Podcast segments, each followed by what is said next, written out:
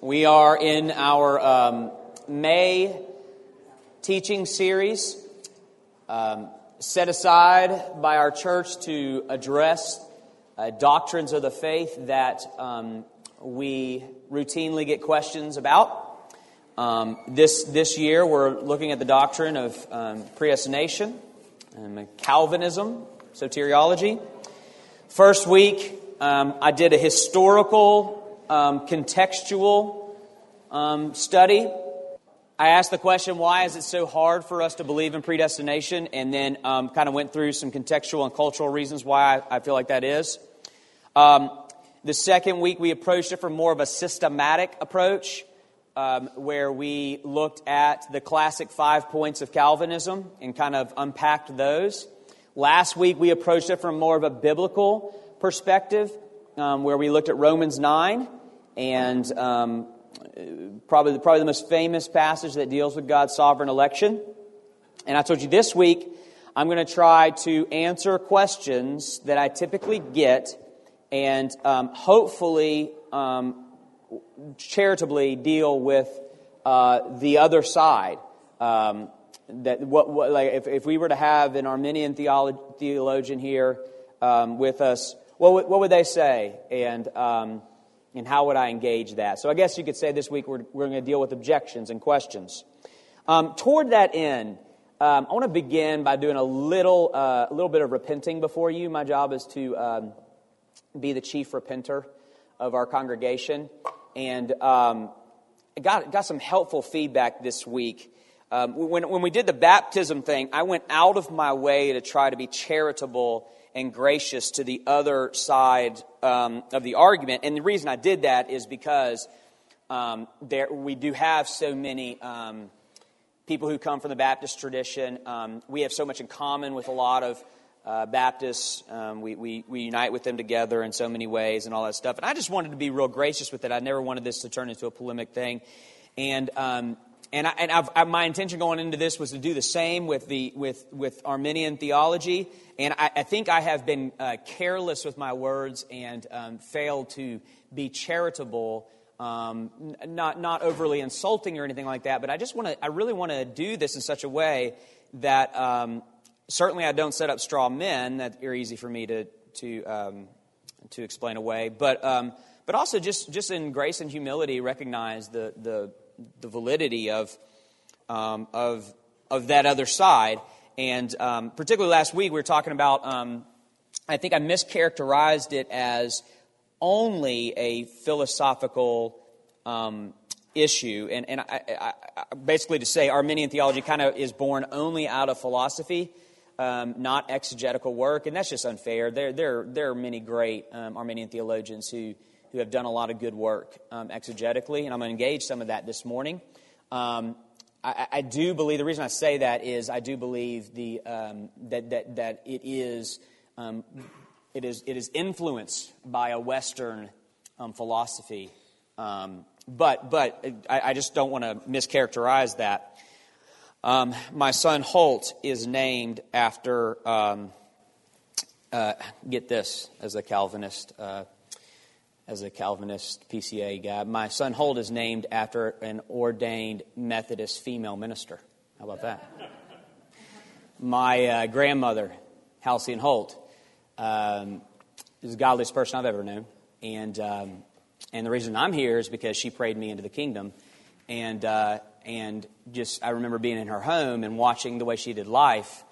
And, um, and that, that's really where I see, see the seeds of my, my faith. Um, so so I, I, I named my child after an Arminian. So there you go. Um, she's turning over in her grave as we speak. Um, okay. Here's how I want to come at this, okay? Let me make sure I know where I'm coming at this. Yes. I want to, I want to work with Scripture.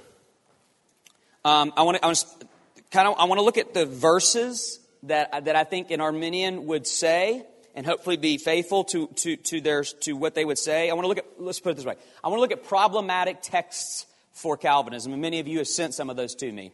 Problematic passages to um, the way we view salvation. Um, I want to look at the fairness argument. I'm trying, what I try to do is lump all of the stuff that I've received into one uh, lecture. Then I want to look at the fairness argument, which is a big one for a lot of people, it seemed. Like, um, is God just? Is he unjust? Now, I'm not going to deal much of that because so much Romans 9 dealt with that last week. And then I'm going to deal with the last part is I'm just going to deal with kind of some of the more philosophical arguments against this. Um, some of the questions that inevitably come up out of a response to this, like if God is sovereign, why missions, and, and so forth. Um, okay, so let's just start with the Bible. Let's start with passages. Um, I, you know, really, again, I'm trying to condense everything. So I, I am, um, here are the three things that I get again and again and again.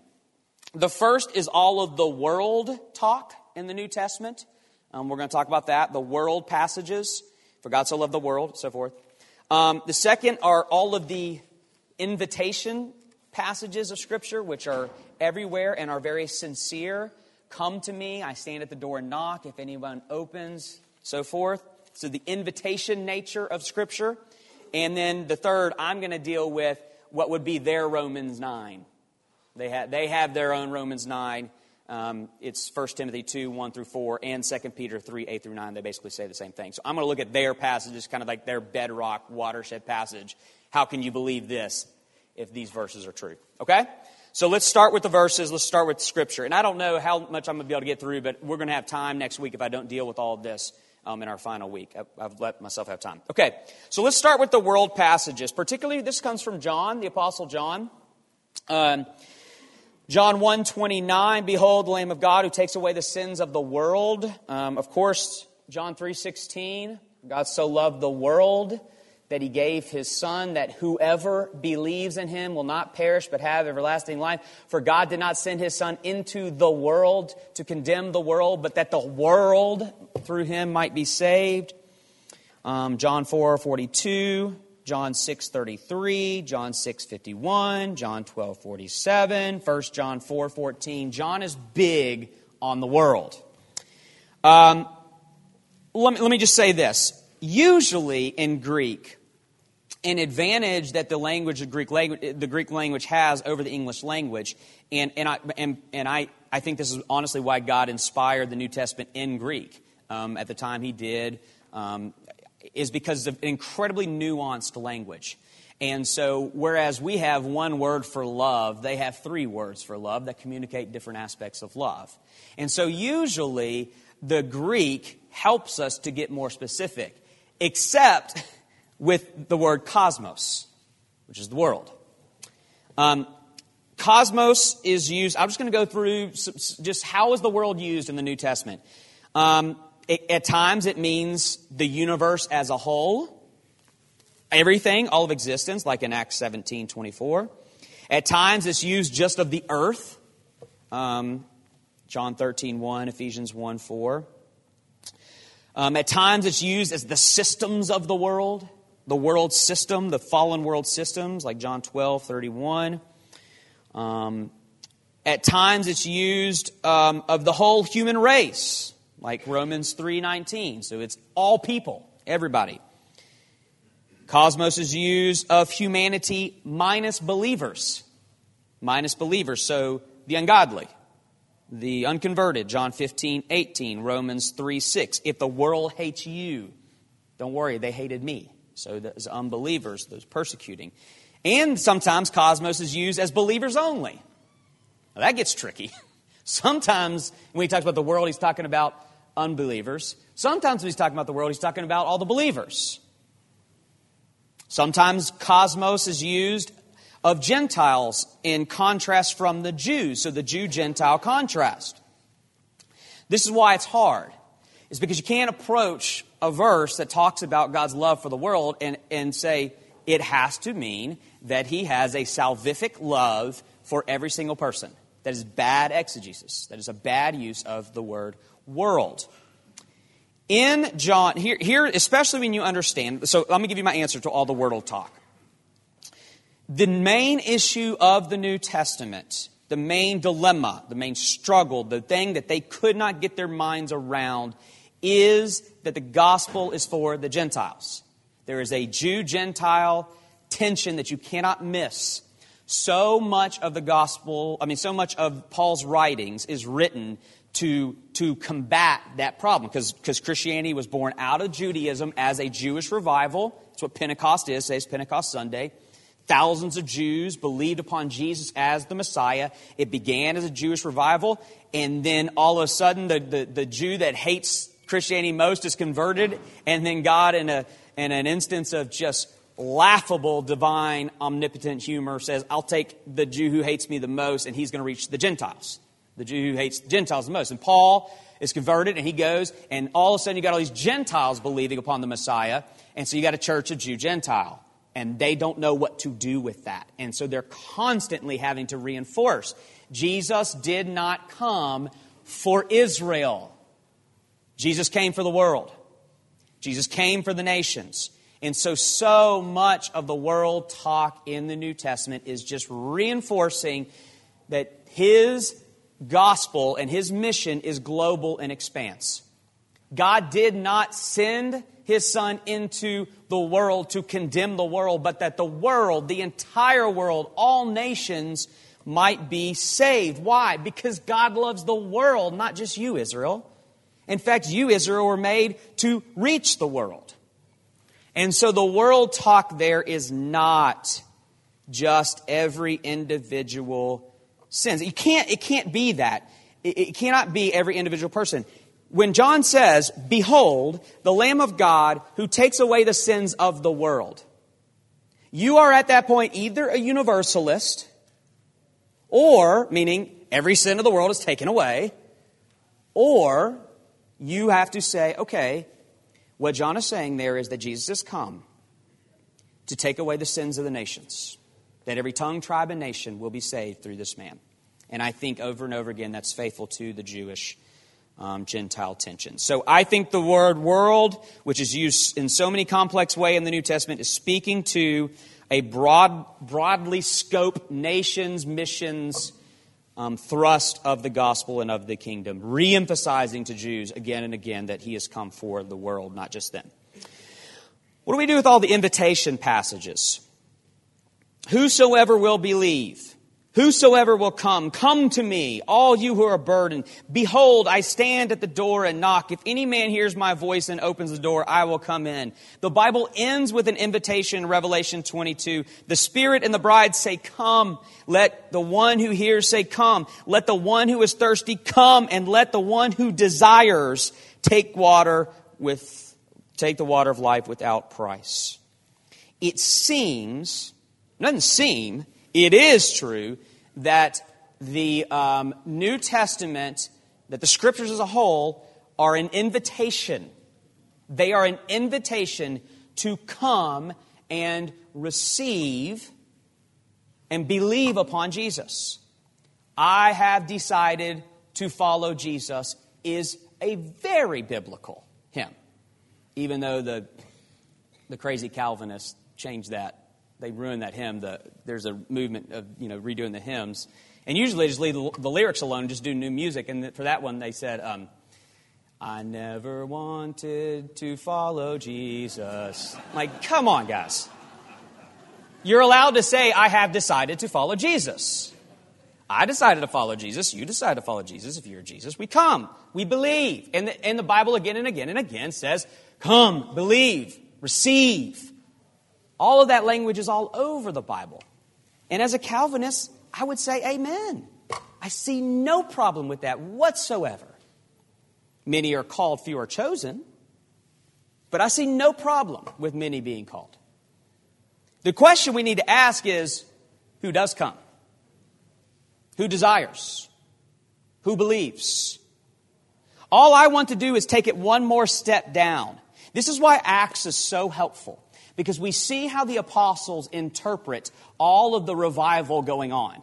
We see how the apostles viewed what was happening in Acts. Acts 16, 13 through 14. In other words, the gospel went out, the, the apostles went out in Acts preaching the gospel and telling everybody to believe, repent and believe the gospel, right? On the Sabbath, uh, Acts 16, 13 through 14. On the Sabbath, we went outside the city gate to the river where we expected to find a place of prayer. We sat down and began to speak to the woman who had gathered there. One of those listening was a woman from the city of Thyatira named Lydia, a dealer in purple cloth. She was a worshiper of God. Don't, don't, that, they don't use that like us. That's a Gentile who um, is a God fearing Gentile. The Lord opened her heart to respond to Paul's message. That's how it describes Lydia's conversion. The Lord opened her heart to respond to Paul's message, and she believes. And by the way, her whole household is baptized, just to say. Acts 13, 48. When the Gentiles heard this, he preaches the sermon to the Gentiles. They began worshiping and glorifying the word of the Lord, and as many as were appointed to eternal life believed. I believe everything that an Arminian would say about conversion, except I just think the scriptures take it down one more level. If someone chooses to heed the invitation of the gospel, it is because God did it. And they, that's my testimony. And I think that everybody, when they share their testimony, says the same. And Arminians, again, to be charitable and fair, Arminians would say that there's this thing called prevenient grace, which means that God, yes, they, we are dead in sin. We are born in original sin, they, they, um, total depravity, all that stuff and that there's this thing called prevenient grace that, that kind of um, warms our heart to a point to where we can choose. This crass, putting it crassly, but just trying to get in terms that you understand, gets us, gets us to the point where we can choose. But I believe it is death to life all the way. I believe on Sunday morning when I preach, this morning is a heavy, um, confrontational, come to Jesus sermon He's, he, he wants you will, you. will you submit to him? And I'm going to preach that like an Arminian. And then I'm going to believe that if anybody here this day submits to him, Jesus did that. The Spirit did that. He gave you eyes to see him as beautiful. He, he gave you ears to hear the gospel is true. He gave you a heart. He took out your heart of stone and gave you a heart of flesh. That faith is the first cry of a regenerate heart. Faith does not initiate regeneration, faith is the overflow of regeneration. Did I say that right? I don't know, but you get what I'm saying. I preach, and the Bible preaches, with the urgency of an Arminian and the confidence of a Calvinist. Now, I wish that Calvinists had the urgency that the Arminians have. If I asked, um, this is not true now, but if I asked if you're 40 and over, and I asked you, who led you to Jesus? I bet it was an Arminian. And then you kind of went down the discipleship road to where you are. Um, now that's changed. The millennials, all that stuff, most of the people who are, who, you know, because of the young, restless, and reform movement, that's changed. But there is an urgency that is born out of, out of Arminian theology, and I love the urgency. Um, I, just, I just want to hold to the confidence that God goes before me to make the dead come alive. So that's why I would say the invitations passages. So the world passage, the invitation passages. All right, now let me deal with um, the, uh, the two, what I would say, uh, bedrock. They're saying the same thing in different ways, but these are the Roman nine of the Arminian theology. 1 Timothy 2, 1 through 4. If you want to turn there. The other one's 2 Peter 3, 8 through 9. You don't have to turn there, but if you want to. 1 Peter, 1 Timothy 2, 1 through 4. First of all, then, I urge that supplication, prayers, intercession, and thanksgiving, the reason why I'm starting here is because it really informs the verses. That prayers, intercessions, thanksgiving be made for all people, for kings and all who are in high positions, that, that we may lead a peaceful and quiet life, godly and dignified in every way. That is good, and it is pleasing in the sight of our God, our Savior, who desires all people to be saved and to come to the knowledge of truth. Okay, well, then we're wrong. right? Because, I mean, that's so clear. Um, let me read the other one, and then, and then, we'll, and then I'll, I'll, I'll engage them. Second, Second Peter 3 8, 8, 8 through 9. But do not overlook this one fact, beloved, that with the Lord one day is as a thousand years, and a thousand years as one day. The Lord is not slow to fulfill his promises, as some count slowness, but is patient towards you, not wishing that any should perish, but that all should reach repentance. Okay. Um, what would I say to that? Let me, let me look at it contextually and then, and then bigger picture. Uh, the, the First Timothy passage. Again, all, when we're talking about all men, all men to be saved, all men to come to knowledge of truth, in the same way of the world talk, um, all there is, it, it cannot be exclusively every single person. Um, for instance, um, it, it, the same word there is used when Timothy likewise says, Timothy uses that word. The word all is used a ton, and it's used in different ways. Like Timothy uses the word in a passage you know, um, that, that the love of money is the root of all kinds of evil. And the, interpret, and, and, and, the, uh, and the interpreters rightly there say all kinds of evil. That the love of money is not the root of literally every single evil, but the love of money is the root of all kinds of evil. And it's the same, it's the same word here. Um, here's what's going on Timothy, Paul saying, I want you guys to be praying for all people. He says, I want you to pray for all people, kings and those who are in high positions. Now, their response is, You want us to pray for pagan kings? This is new to them, okay? You want us to be praying for, the, for Caesar? What? And he says, Yes, because God loves all people and he has a desire to see all people, even the pagan Roman Empire, to be saved.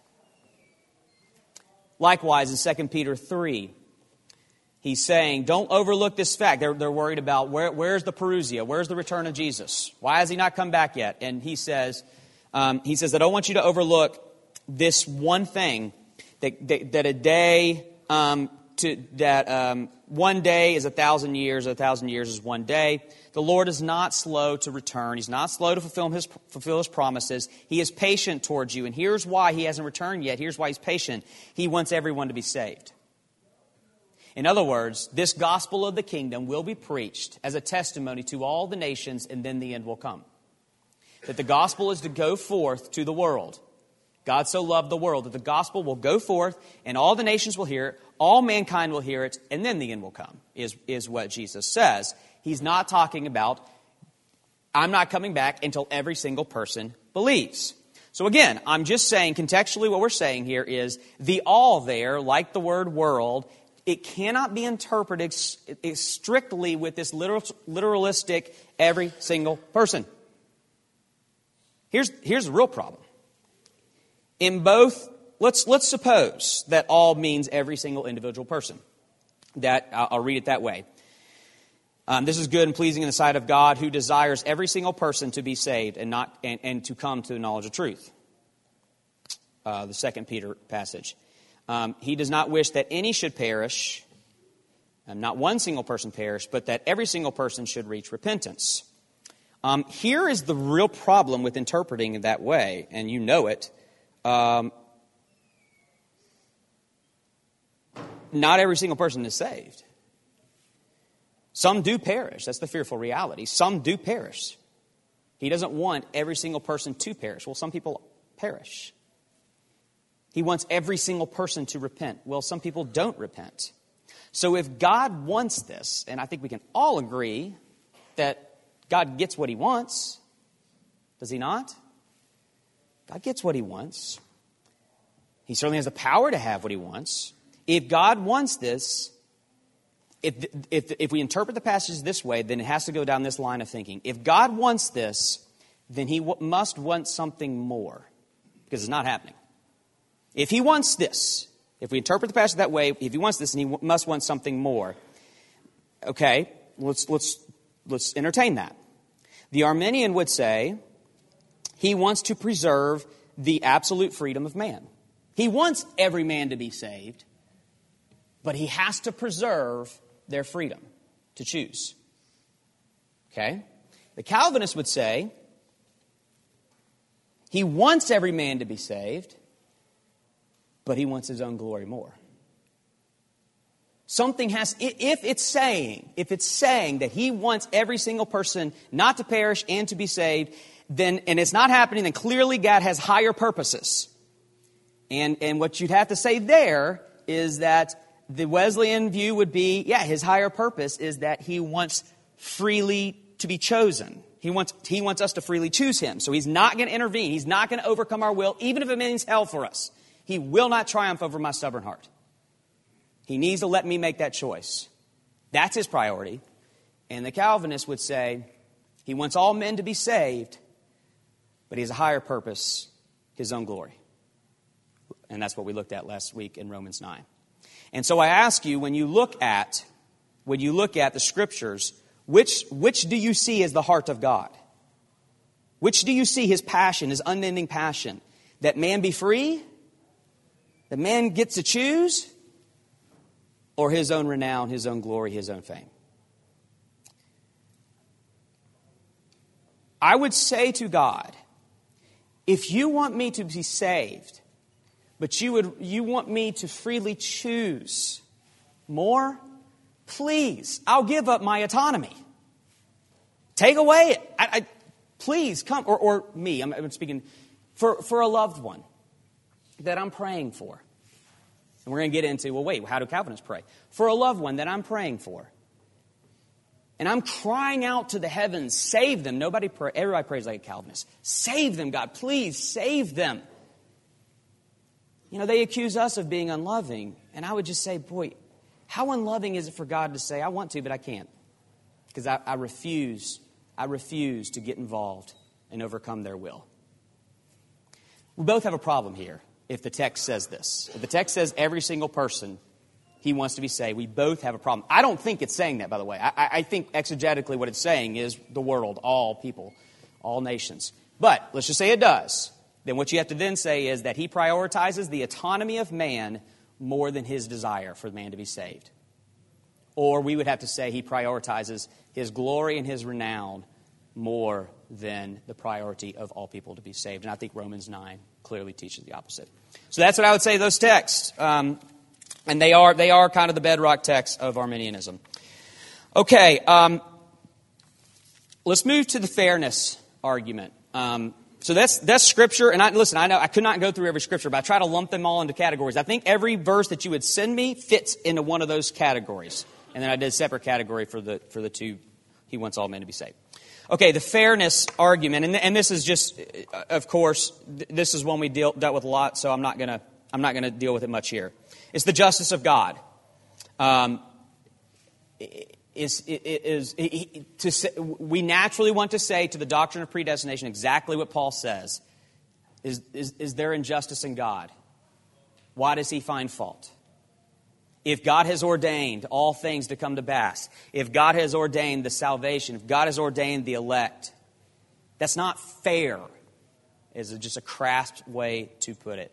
I would say go back and listen to last week, to what I say to that, because Paul picks that up in Romans 9. Um, so go back and listen to that if you weren't here. Um, but, but I'd highlight one sentence I said in that talk that, that gives per- perspective to this. Some of fallen humanity receive mercy at the hands of God. Some of fallen humanity receive justice at the hands of God. Nobody receives injustice at the hands of God if your view is that we have a mass of neutral humanity and the grand puppet master saying, you here, you here, you here, you here, you here, that is not biblical theology at all. What you have instead is hell bound haters of God, cursing God, shaking their fists in God's face, saying, Leave me alone. I don't want you. That's what we're talking about in this morning, my sermon. I don't want you. I want to be my own authority, my own God. I don't want to submit to you. Some people, God says very well and hands them over to their t- desire. Some people, God gives them what they don't want, which is His mercy. Nobody gets injustice at the hands of God. That's not necessarily true.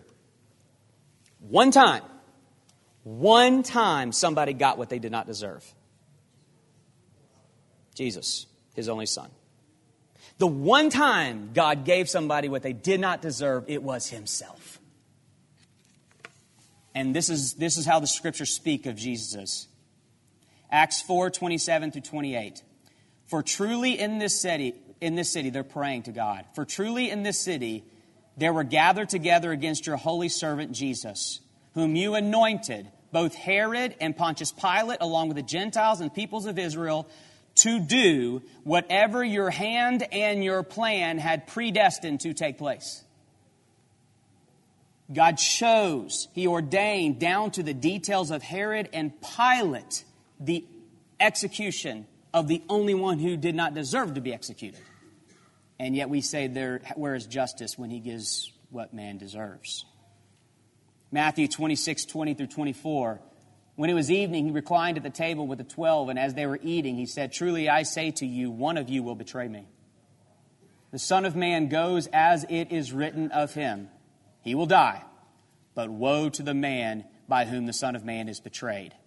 It would have been better for that man if he had not been born. Do you know what he's saying to Pilate there, or to, to Judas there? It has to go down this way, but woe to you for doing it. God's sovereignty, man's responsibility. God ordained every last detail of the crucifixion of Jesus, and every single person from Judas to Pilate was responsible for their deeds. Now, if God can be sovereign over the death of his son and still be just, then I think he can hand over some to what they want, which is the fearful destiny of being their own God and be just. There is no injustice in God. God gives some mercy, he gives some justice, he gives no one except his son injustice. So that's what I would say to the fairness thing. A um, couple philosophical things that I'll go through um, quickly. Um, and these are just the, the common ones. Um, I'm lumping them all together, okay? So, if predestination, then why evangelize? If God, if God has chosen, then why missions? Aren't they just going to be saved? If God has chosen, then why do we even pray? Um, if God has chosen, then how can I have security? Because how do I know if I'm the elect and all that stuff? All of that, and this goes back to my first talk, all of that is born out of a Western enlightened worldview that has to have things neat and logically clean. That says, takes it to an unintended ends, as if the providence and decrees of God can be put into a lab and tested. And you would say, logically, to, to my enlightened mind, it means if God has chosen, then it's going to come to pass. Therefore, there's no need to do whatever it takes to get that to come to pass. That's, cra- that's, that's not how the Bible thinks. The Bible teaches a robust doctrine of God's providence that is not despite our choices, but through our choices. He uses our free choices to do exactly what He wants to do. God does not just ordain ends, He ordains the means. Acts 27 is a fascinating verse. They're, they're in the storm, they're in the storm, and they're freaking out that they're going to be shipwrecked. And, and, and they come to Paul, an angel comes to Paul, um, and, and Paul says, The angel came to me um, and he said, Do not be afraid, Paul. You must stand before Caesar, and behold, God has granted you all those who sail with you. So take heart, men, for I have faith in God that it will be exactly as I have been told. So basically, an angel comes and says, Nobody's going to die, Paul. Nobody's going to die. You're not going to die. Nobody in the boat is going to die. And he comes and he says, Good news, guys. Nobody's going to die. We're all going to live. And then right after that, some people start freaking out anyway, and they get in lifeboats and they're about to get out, and Paul says, Stop that or we're all going to die. What? You just said we're, nobody's going to die. And then he says, Hey, you guys are starving. You need to eat something or you're going to die. What? You just told us we're not going to die. But Paul doesn't think that way. He, he sees this view, and, and the Bible doesn't think that way. Westerners think that way. He sees this view of God is completely sovereign. He knows how this is going to act out, and we need to live out according to his providence. Evangelism is the harvesting of what God has decreed. It's like eh, the whole if if God has elected, then why evangelize? That's like me saying if you were going if you were going fishing, I told you you're going to go catch some fish. Well, why would I go fishing then? What's the point? They're going to get caught anyway. What? Go fishing and have fun catching your fish. It doesn't negate choices. It doesn't negate means. It empowers them. It hallows them. It infuses them with confidence. This is the, see, I could go through every single one of those. Why evangelism? Why pray? Why secure? All that. I go through all of them and flip them on the say, head and say, it's the only hope of evangelism. John Newton said, If I was not a Calvinist, I think I should have no more hope of success in preaching to men than to horses or cows. If I'm not a Calvinist and God is not here to raise the dead, I'm going home. Because I can't convince dead men to come alive. It's like preaching to a cow. But if God has elect in this city, then let's give our life to bringing, fill up the roll of thine elect, the hymn says. Let's give our life to harvesting the decrees of God. Let's go after it. It is our only hope in evangelism. Same with prayer. Listen, it does do something to evangelism. Let's put it this way it does do something to evangelism, it changes the nature of it. Evangelism is no longer what the Second Great Awakening was, which is all technique, all persuasive ability, all, the, all of what can we do to persuade people, put them in hot tents and, and play, play uh, stirring music and do impassioned calls. That's what the Second Great Awakening did. They had techniques. They made their seats hot so they'd get up out of the seat. That's the Second Great Awakening. And the First Great Awakening was Jonathan Edwards preaching sinners in the hands of anger. God preaching like this because he didn't believe in emotion to stir the souls, which is an extreme overkill, right? The other direction of Calvinism, which is wrong. But he would do that, and then the masses would fall down in repentance because the Spirit was anointing at that time. But where was I going with this? So, Second Great Awakening. Oh, it changes the nature of evangelism. Evangelism now turns into a posture of reliance and prayer. Like evangel, the, the, the, number one thing in evangelism, if this is true, is not to be really persuasive and have all the answers, it's to pray a lot. Right? It's to be dependent upon the Spirit of God. Is to walk humbly and trust that He goes before you and will do it. It changes the posture of evangelism to one that is wholly dependent upon God and prayer. And, and I would say prayer. It, people say, why pray? Because God has ordained that prayer is the means to which the dead come alive. Prayer and word. He has ordained that. And he has promised, and, and nobody, pray, everybody prays like a Calvinist. They don't say, I don't know how you would pray otherwise. You say, God, save them. Make them come alive. And so we pray because prayer is effectual. It works. If I didn't believe that God could intervene in the lives of people sovereignly, triumphing over their wills and bringing them to themselves, then I would say, why pray?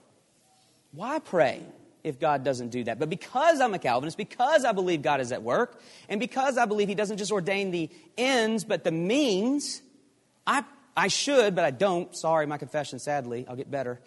But I should be laboring in prayer. That's, that's why a, Calvinist that doesn't pray is silly. I should be laboring in prayer. So somebody came up to me and said, very burdened, um, very burdened, and said, um, I'm praying for this person. I love this person. I've been praying for so long, and and these talks are scaring me because what if she's not what if she's not elect? And I said, that's just that is not the way to look at this. Here's how to look at this. Why do you think God has you praying for her? Why do you think He has given you a heart for her? Why do you think He has led you to pray the, all of these years? Why do you think you're laboring there and you feel called to her? Why do you think He has stirred your heart towards this person? I'll tell you why He's after her. He's after her. And He's going to answer your prayers and save her. That's how we think. That's how we think. We don't ignore the means, the means are empowered. And because we know the end is sure, we can be confident in the means. So, all I'm trying to say is this all the philosophical arguments that arise if this, then why this, if this, then why this I can completely flip them on the head and say, okay, if God is not sovereign, then why evangelize? Because he's not going to get in, involved with dead people and raise them. If God is not sovereign, then why pray? Because he can't get involved in the, in, in the affairs of man and cause them to love him. So we can flip, we can play that game all day long. The reality of it is, is God ordains the ends and He ordains the means. He's working in your life. You can trust that He's working in, your life, and you can go out empowered towards these holy and high callings. God is sovereign, and He works through the free choices of man. And that's where we end in mystery. All right, I need to close, but I'm, I'm going to close here. Um, Keller famously said this When it's all said and done, when it's all said and done, we both have our problems. You could take the system of Arminianism. Because it's systematic theology, um, because it's systematic theology, um, it's, it has its limits, okay? Because you can't systematize the, everything of God. But both systems have their problems. So you could take Arminianism and you could look at it and, and, and, see, and you could take Calvinism and you can look at our problems. And sure, we have problems, and, and many of you have emailed those to me and all that stuff. Some of them I can answer, and some of them I can't answer. But here's what Keller always loves to say I just like my problems a lot more than their problems. and here's why he says this because to me, to me, what I want to be true and what I think the scriptures proclaim over and over and over again is total free grace. And for sal- you know, you know what Calvinism is called? The doctrines of grace. For salvation to truly, from top to bottom, be grace. For it to be a hundred percent God and zero percent you, it has to be this way. Because if it is the one thing you contributed, the one thing you did do is you believed. God did everything. He got you there. He warmed your heart and all stuff. But that last step of faith was you. You chose. That's still something you can stand on. That's still something you can look at your neighbor and say, I got it, you didn't. But Ephesians 2, I'll close with this. Ephesians 2 is, is by grace you have been saved, right? That's the theme of it. By grace you have been saved. How deep is that grace? For as by grace you have been saved through faith. And Arminian would say, that's what I do. That's how I partner in grace. And then Paul takes it off the table. And that faith, that choice, is a gift of God, not by works, so that nobody can boast. The only way for this to be free grace from top to bottom, all the way, for me to say, truly, I had nothing to do with my salvation is if before the foundation of the world God foreknew me, He decreed to have me, He moved into my life, He awakened my heart, He gave me faith, He's at work now refining me, and He will glorify me. And from beginning to end, it was all the work of God. That's free grace. It's compromised when you don't do it this way, and so I like my problems better than the other problems. All right, let me pray. Thank you for your free grace, sovereign God, that I can stand here and say, I am unworthy, but you have chosen to have mercy. Lord, I pray we would go forth. Um, I, I, I, I, repented before them and I repent before you, Lord. My, my, um, my inexperience comes out in, um, in overly polemic um, voice and passion. So where I've done that, forgive me. Um, I get carried away, is what I'm trying to say. I'm sorry. Um, and and I pray that we would go forth with a humble, ecumenical, charitable spirit, and also a spirit in love with the God who is sovereign over all things, including our own salvation. It is by grace that we have been saved through faith, and even that faith is not works, it is a gift of God so that nobody can boast. Boasting is off the table if what we are saying is true. And all that is left is humble worship. And so it's in that spirit now that we go to, um, to worship, to worship you, the God of grace. I pray that you will be at work to take what is proclaimed in, in the pulpit this morning and use it to do what only you can do. Give us new hearts, raise the dead refine us according to your ways. Thank you, we pray in your name. Amen.